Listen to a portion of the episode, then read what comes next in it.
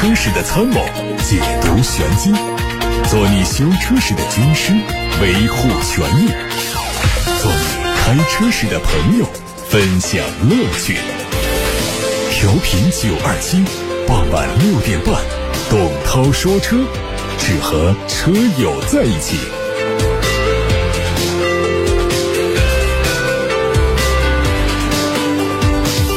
各位晚上好，我是董涛，欢迎在这个时候六点半到七点半听我说车。关于选车用车的问题，大家继续可以发到直播间来。我们首先看到就有一位朋友发过来一条信息，我还提醒这位朋友啊，在听广播的话呢，你可以把你的手机号发过来，因为这个微信里面呢显示不了你的联络方式。所以发过来之后呢，我们编辑跟你联系，给你送一份礼品，感谢你跟大家分享你的用车感受。这是一个用车体验。他说去年的今天入手的凯迪拉克 XT 五两驱豪华版，这个车怎么样呢？他说综合油耗百公里九升左右，一年以来加了九千五百元的油费，跑了一万二千五百公里的路程，差不多是每公里七毛五分钱的油钱。他还说，这个车的闭缸技术以及轻混还是起了一些作用的，但似乎又削减了它以往强劲的动力。车内偶尔会发出不知名的异响，好像来自副驾那边的 A 柱，但是底盘还非常的稳重。一年报了三次胎压低的故障，抽个时间去做二保，顺便检查一下有没有什么问题。总体来说。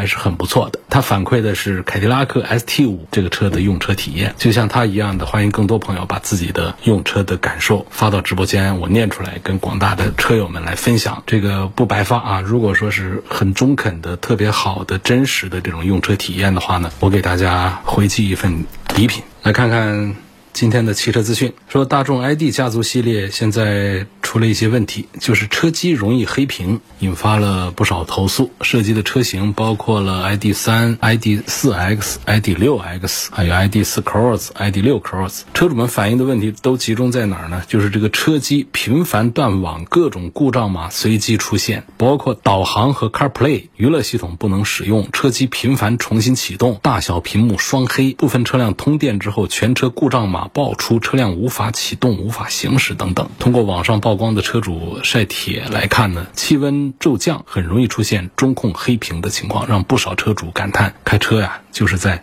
盲开。针对黑屏的通病。两家大众官方都回应说，承认新车确实存在问题，目前已经有相应的技术解决方案，将在近期推出。说实话，这个有句话呢，我们听了两三年了，但是现在确实有一些车企呢做的不大好。那句话怎么说的呢？说只要传统汽车品牌一发力，国产新能源汽车全都完蛋。这句话听了好几年，但现在我们看到呢，传统势力发力还是比较慢，然后就是国产新能源现在相当一部分已经走的比较稳健。最近安徽。芜湖经济技术开发区人民法院发布了一则拍卖公告，标的是观致汽车有限公司的汽车生产线设备，起拍价大约。一点二亿元。公告并没有披露案由和申请执行人，较大可能是由某个债权人向法院申请强制执行的结果。查询中国裁判文书网发现，包括北京、上海、河北、浙江、江苏等在内的九个省市的人民法院对观致汽车总共下达了一百八十多份裁定书，其中案由为执行的裁定书有五十多份。但观致汽车现在已经没有可以立即执行的财产。经分析。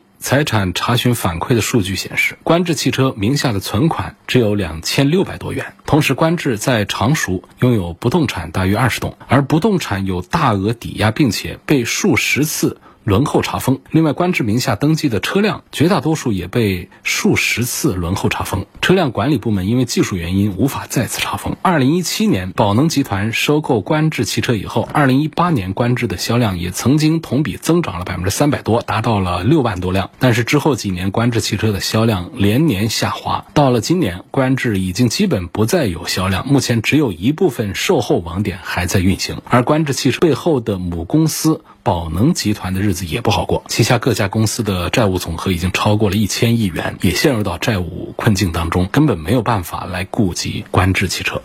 日前，乘联会发布了十一月份新能源乘用车厂家批发销量的数据。乘联会表示，十一月全国新能源乘用车市场产销态势比较强，比亚迪、特斯拉、上汽通用五菱等领军企业保持强势良好态势。十月份有十五家汽车厂家的批发销量在万辆以上，这样的企业的全月销量占比达到了百分之八十以上。这些企业的十一月份的预估量应该是六十多万辆。考虑到主力企业当中的个别企业十一月减产因素和增量因素的平衡，十一月主力企业占比较上月主力企业保持基本稳定，所以预估十一月份全国新能源乘用车销量在七十多万辆，环比十月份增长百分之八左右，同比去年十一月增长了大约百分之七十，创出了乘用车厂家历史新高的销量。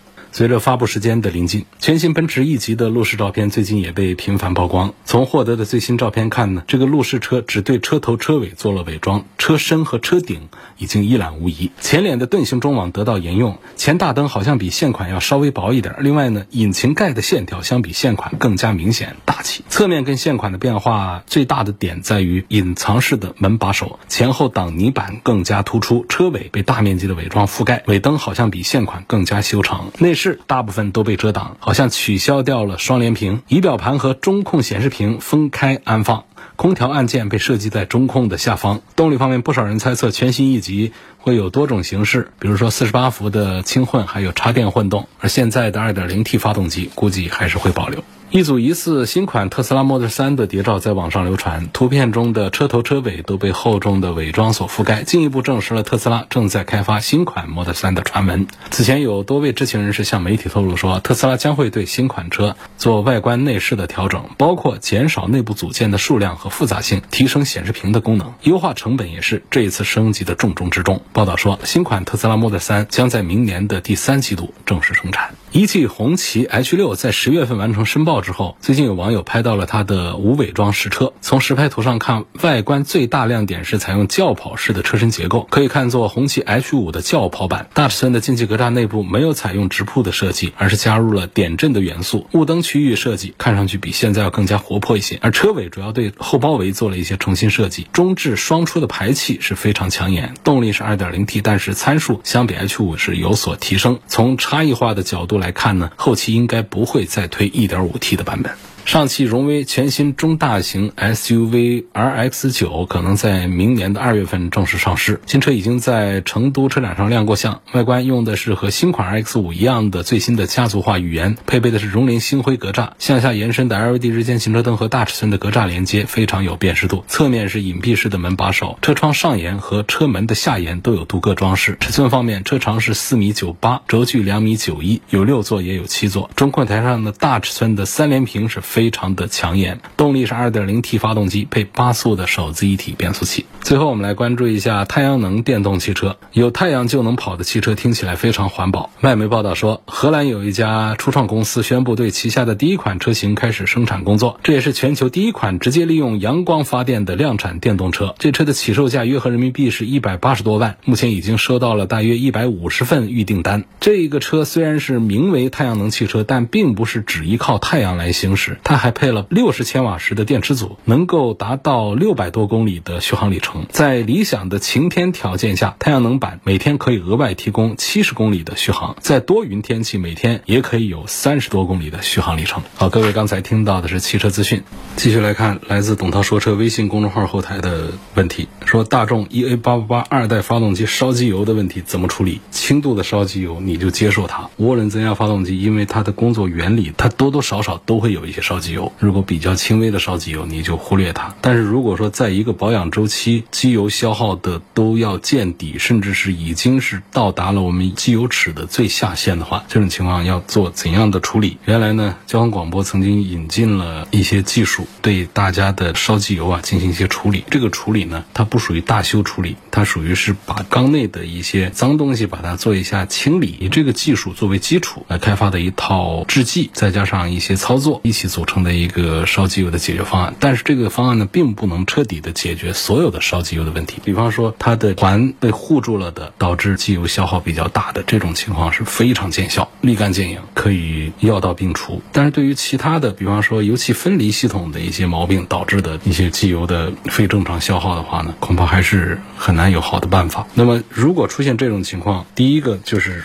现在有一些做治理的，可能对症的话呢会有效。如果没有效果的话呢，尝试的办法呢就是换粘度高一点的机油，粘度高一点的机油，它的消耗量会减少一些。如果说在保修期之内，机油的消耗在一个保养周期都来到了机油尺的下限，这叫做严重的烧机油，是可以索赔的，是可以找四 S 店来解决这个问题的。甚至有一些在两千公里就把机油烧完的这种情况，首先是维修，如果修不好呢，还有过比较少见的罕见的换发动机的案例。下面有个网友姓朱，他说，二零一六年六月份买的个宝马五系，当时还请教了涛哥在奔驰 E 级和五系之间做选择，最后定的是宝马的五二五豪华版。当时最后一款增配了电尾门、液晶仪表、氛围灯和音响，目前行驶了八万公里，显示的油耗是百公里九点六升，实测呢大概是百公里十一个油。除了换轮胎，换了一次发动机的电子风扇，其余都没有什么故障，也没有漏油，整体感觉用的还是比较省心的。唯一有缺憾的，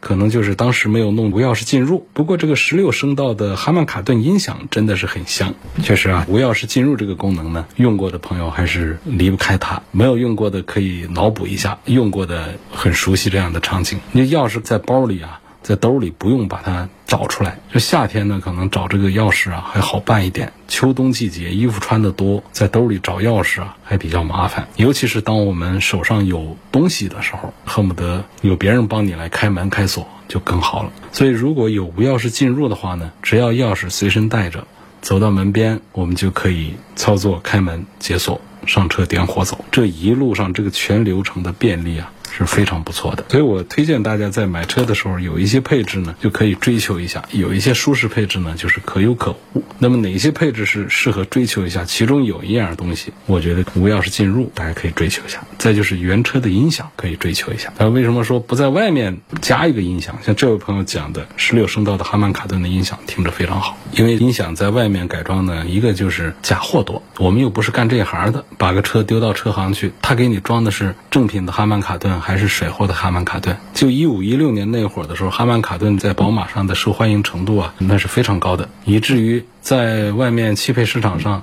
假货多于真货，你就很难碰到真货。你这时候你钱也没少花，你效果能好。第二个就是真的哈曼卡顿的音响啊、功放这一套东西给你装上来，那么是不是能够有很好的声场表现？不能够，不能够和原厂的对比。而且还有一点就是原厂的选配啊，真的是很便宜，好像在这个选配上他都没怎么挣钱，在这个喇叭这个事儿上，而其他的很多。汽车企业，它在这个音响方面，就单纯的音响的选装包上面的价格定的都不贵，至少我们跟外面的安装来说呢，它的价格要更透明一些。所以我觉得这两样东西确实，这位朋友朱先生跟我们分享的无钥匙进入和哈曼卡顿的原车音响，这个我是赞成可以在选配置表的时候呢，可以靠着这些配置去选这个车型的。那么还有一些配置。我们确实没必要去追求。你打比方说天窗这个东西，我们有多少人用了这个天窗啊？还有呢，就是真皮座椅。真皮座椅呢，这个话题其实比较大了。我简单讲一下，我们现在大多数的那种经济型的车，真皮座椅啊，那个皮料啊。很差，新车的时候看着还可以，但其实也比较硬，不用太长时间，就有个两三年过后，表面的那种裂纹呐、手感呐、坐感呐，都还不如那些织布的，或者说不如那些合成革的。因为合成革它本身是一种科技成果，它不是天然的皮料，所以呢，合成革里面它考虑了很多的功能方面的一些元素。比方说，它通过合成元素可以达到非常耐磨，特别容易清洁啊，或者说我们泼洒一些东西上去，不太容易破坏它的颜色，包括它的触感、它的均匀度，包括我们眼睛看上去这种质感，我觉得其实要比我们那些低档的。原装的那些真皮啊，都要表现更好一些。那这是我给大家简单的分享一下对于车上的一些配置的认识。董涛说车微信公众号的后台有个网友说，二零一九年七月份买的本田思域，开了三万多公里，大概是每公里五到六毛钱。那确实比刚才那个七毛多钱是要省很多啊。目前只有一个小问题，就是副驾驶的一键升降功能坏掉了，但是可以正常开关车窗。有两个问题咨询一下：第一，就是一键升降坏了，是否有可能自己捣鼓好？第二个，大概目前二手估值多少？首先，一键升窗的功能呢，它不是一个接触点的损坏，或者说它不是一个升降电机的一个损坏。如果是那个坏了的话，它直接是玻璃没有办法升降了。你玻璃可以正常升降的话，它只是一键。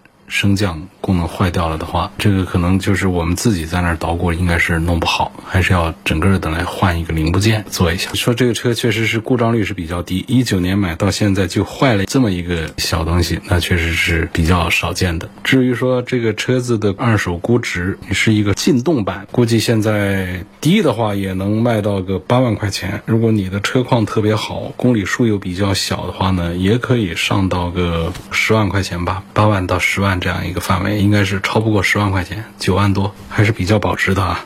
另外说，公里数超一千公里再做保养，对车子有没有损害？我觉得没什么损害。我干过这样的事儿，我的车到现在车况都非常好，而不止一次的干这种事儿。我有提前的，也有退后的。我根据我自己的工作时间来，我往往没有做到那么的准确的说一万公里我就一万公里去做保养。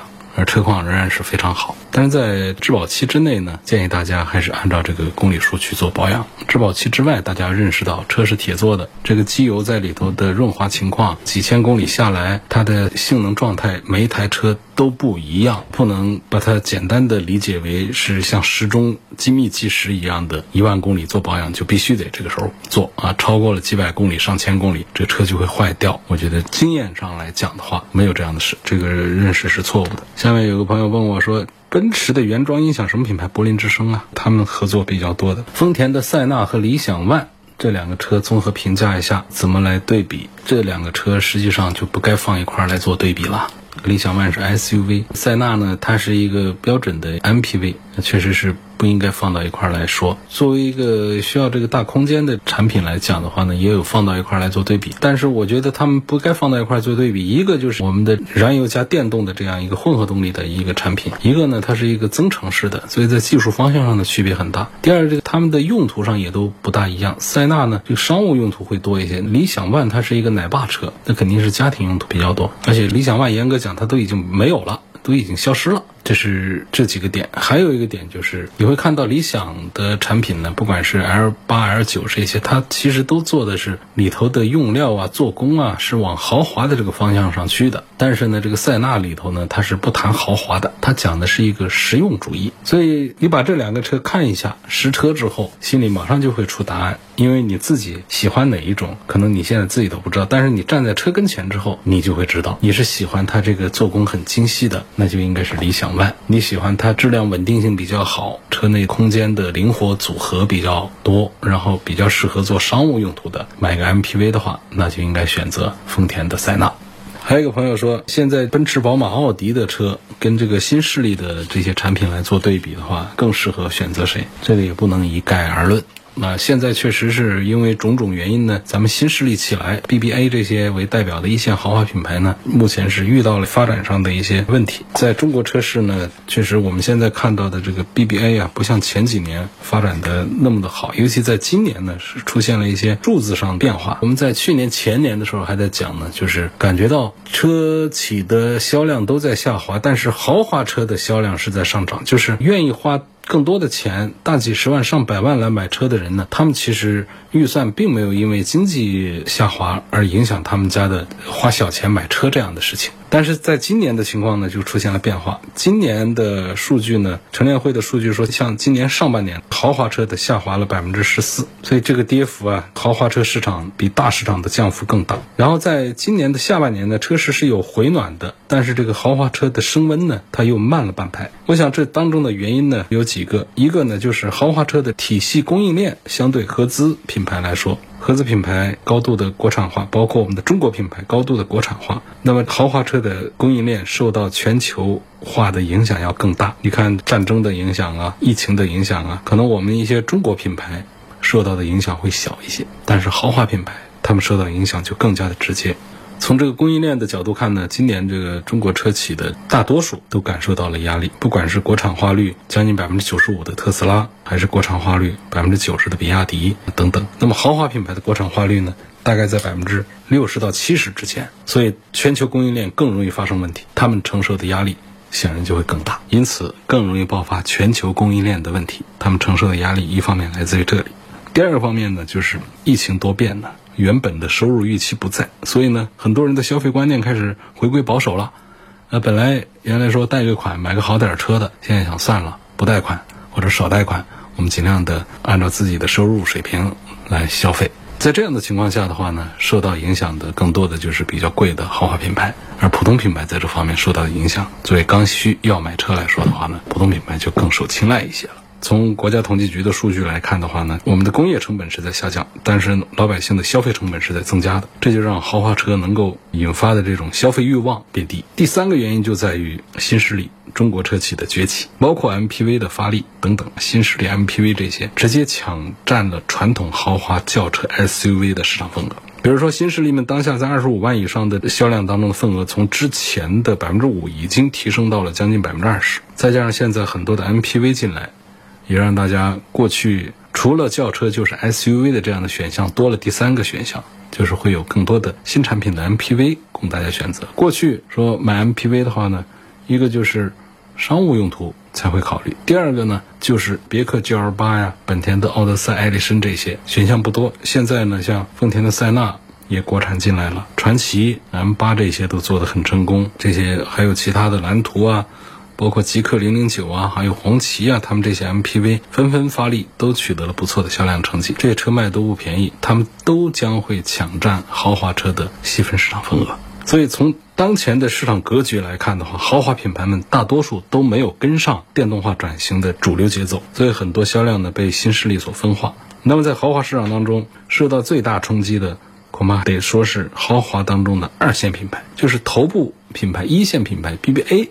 他们受到的冲击也很大，但是相对于二线来说的话呢，二线陷入的困局要更加的麻烦一些。那么在 BBA 和这些电动新势力之间，到底应该选择谁？我曾经在上周的节目中说过一个观点，就是当我们还没有消费过 BBA，没有享受过他们的产品的设计啊、服务啊、驾驶的感觉啊这些方面的，我推荐呢还是现在可以消费一波。BBA，毕竟呢，在他们受到压力之后呢，车的价格会下降，优惠会比较大。然后呢，对于我们消费者来说呢，买车的压力相对过去低一些，要好一些。但是如果说我都已经是消费用过了 BBA 的这些车主，包括其他的凯迪拉克、沃尔沃这些二线豪华品牌的，我们都用过了，尝过鲜了的这种情况下，我推荐呢，其实我们现在的自主品牌、新势力造车企业做的一些新能源车，已经很值得去看一看，并且去试驾一下，会带给你非常不错。的感受，它在一些驾驶感受上是可以超越同价位的 BBA，包括凯迪拉克、沃尔沃这样的豪华品牌，会超越他们很多的。开一下会感觉到。有个网友说，我的车是进口的宝马 X2，最近中控屏上显示 SOS 紧急救援协助异常，有时候会显示，有时候又消失，问有没有什么影响？这个就是碍眼，没有什么影响。它有可能就是紧急救援的线路发生了一些问题，短路啊这样的一些情况，接触不好，或者说它的模块发生了一些问题，都有可能会导致。最近有没有做一些维修和拆装？检查一下这个拆装过的地方是不是在线路上有没有碰到？如果都没有的话呢，也有可能是一种软件上的一些问题，就是你要对它进行一下消除，这个问题把它消除掉。因为它这个紧急救援协助呢，它是一个通讯功能，不是说我们这个车现在出了什么问题，所以就是它的危害性上其实并不是很大，更多的是比较碍眼。下面有个朋友说，我今天去 4S 店看了凯迪拉克和沃尔沃的新车，周围的朋友们都说美系车油耗大、底盘重、保养费用高。你后面的留言我待会儿再念，念到这儿我就得说，就是你周围这些朋友，你就。转告董涛这个车友的话，就你周围你听到他们说美系车油耗大的这几个人呢，初步估计五年之内没碰过美系车，五年之内没接触过，起步五年之内甚至十年没碰这样的可能。就过去确实是有这样一个美系车耗油啊这样的一些帽子。你像这个老别克君威，不是现在这个君威，那确实那油耗啊那是像漏油一样的。还有其他的一些雪佛兰的一些车啊，凯迪拉克的一些产品。早期的都是这样的，油耗是比较大。那么这一顶帽子给戴正了之后，就很难把它给摘下来。那事实上，车企它是会有变化的，而且我们全球应对排放的法规也不是说是十年之前的那个样子，非常的严格，尤其中国是最严格了，恨不得。在这种情况下，车企它不可能说是开这个玩笑，造一台车。还向国家赔一些钱，他必须得想办法把它的油耗，包括碳排放的水平把它降下来。事实上，从它的新一代的这些发动机，这现在都已经不新了啊，已经是好多年了。现在用的这些发动机和变速箱的这种匹配的情况来看，别克家族、凯迪拉克、雪佛兰家族的现在的新车型，他们的油耗水平一点都不比其他的国家的产品过分。如果有谁在说，那美系车不用碰，它这个油耗太高的话，我就讲它五到十年之内，它可能都是没摸过、没碰过、没开过这些车的，都是按照老的经验在说话。这位朋友的后面的留言呢，说对比一下凯迪拉克的 ST 六和沃尔沃的 x C 九零，问性价比、内饰、油耗、保养成本、保值率。保值率就是看谁的销量大。谁的保值率高？这两个车当中呢，沃尔沃的 x C 九零的保值率表现要好一些。保养成本方面呢，凯迪拉克的是要好一点。油耗水平，这个我刚才讲了，到了这个 2.0T 的这个水平的话呢，表现都差不多。至于车的内饰呢，我觉得看每个人对车的认识了。沃尔沃的它不是追求的一种豪华，它追求的是那种简单的风格，就跟这个装修一样的。有的人家里。装的其实是很时尚，它不是那种豪华的那种。有的呢，家里用了很多的大理石啊，甚至一些金黄的一些配色呢，会让它更加的豪华一些。所以这是两种不同的风格。这内饰啊，就看。个人怎么喜欢？性价比这个层面上讲呢，现在这两个车的性价比都是超级的高。凯迪拉克的 ST 六本身定价都特别便宜，而且还带着优惠。我认为它的性价比要比沃尔沃的 x C 九零要更高一些。今天就说到这儿，感谢大家收听和参与每天晚上六点半到七点半直播的董涛说车。错过收听的，欢迎通过董涛说车全媒体平台收听往期节目的重播音频。董涛说车全媒体平台广泛的入驻在微信公众号、微博、蜻蜓、喜马拉雅、九头鸟车架号、易车号、微信小程序梧桐。车话、抖音等等平台上，明天晚上的六点半钟，我们继续在这里说车，不见不散。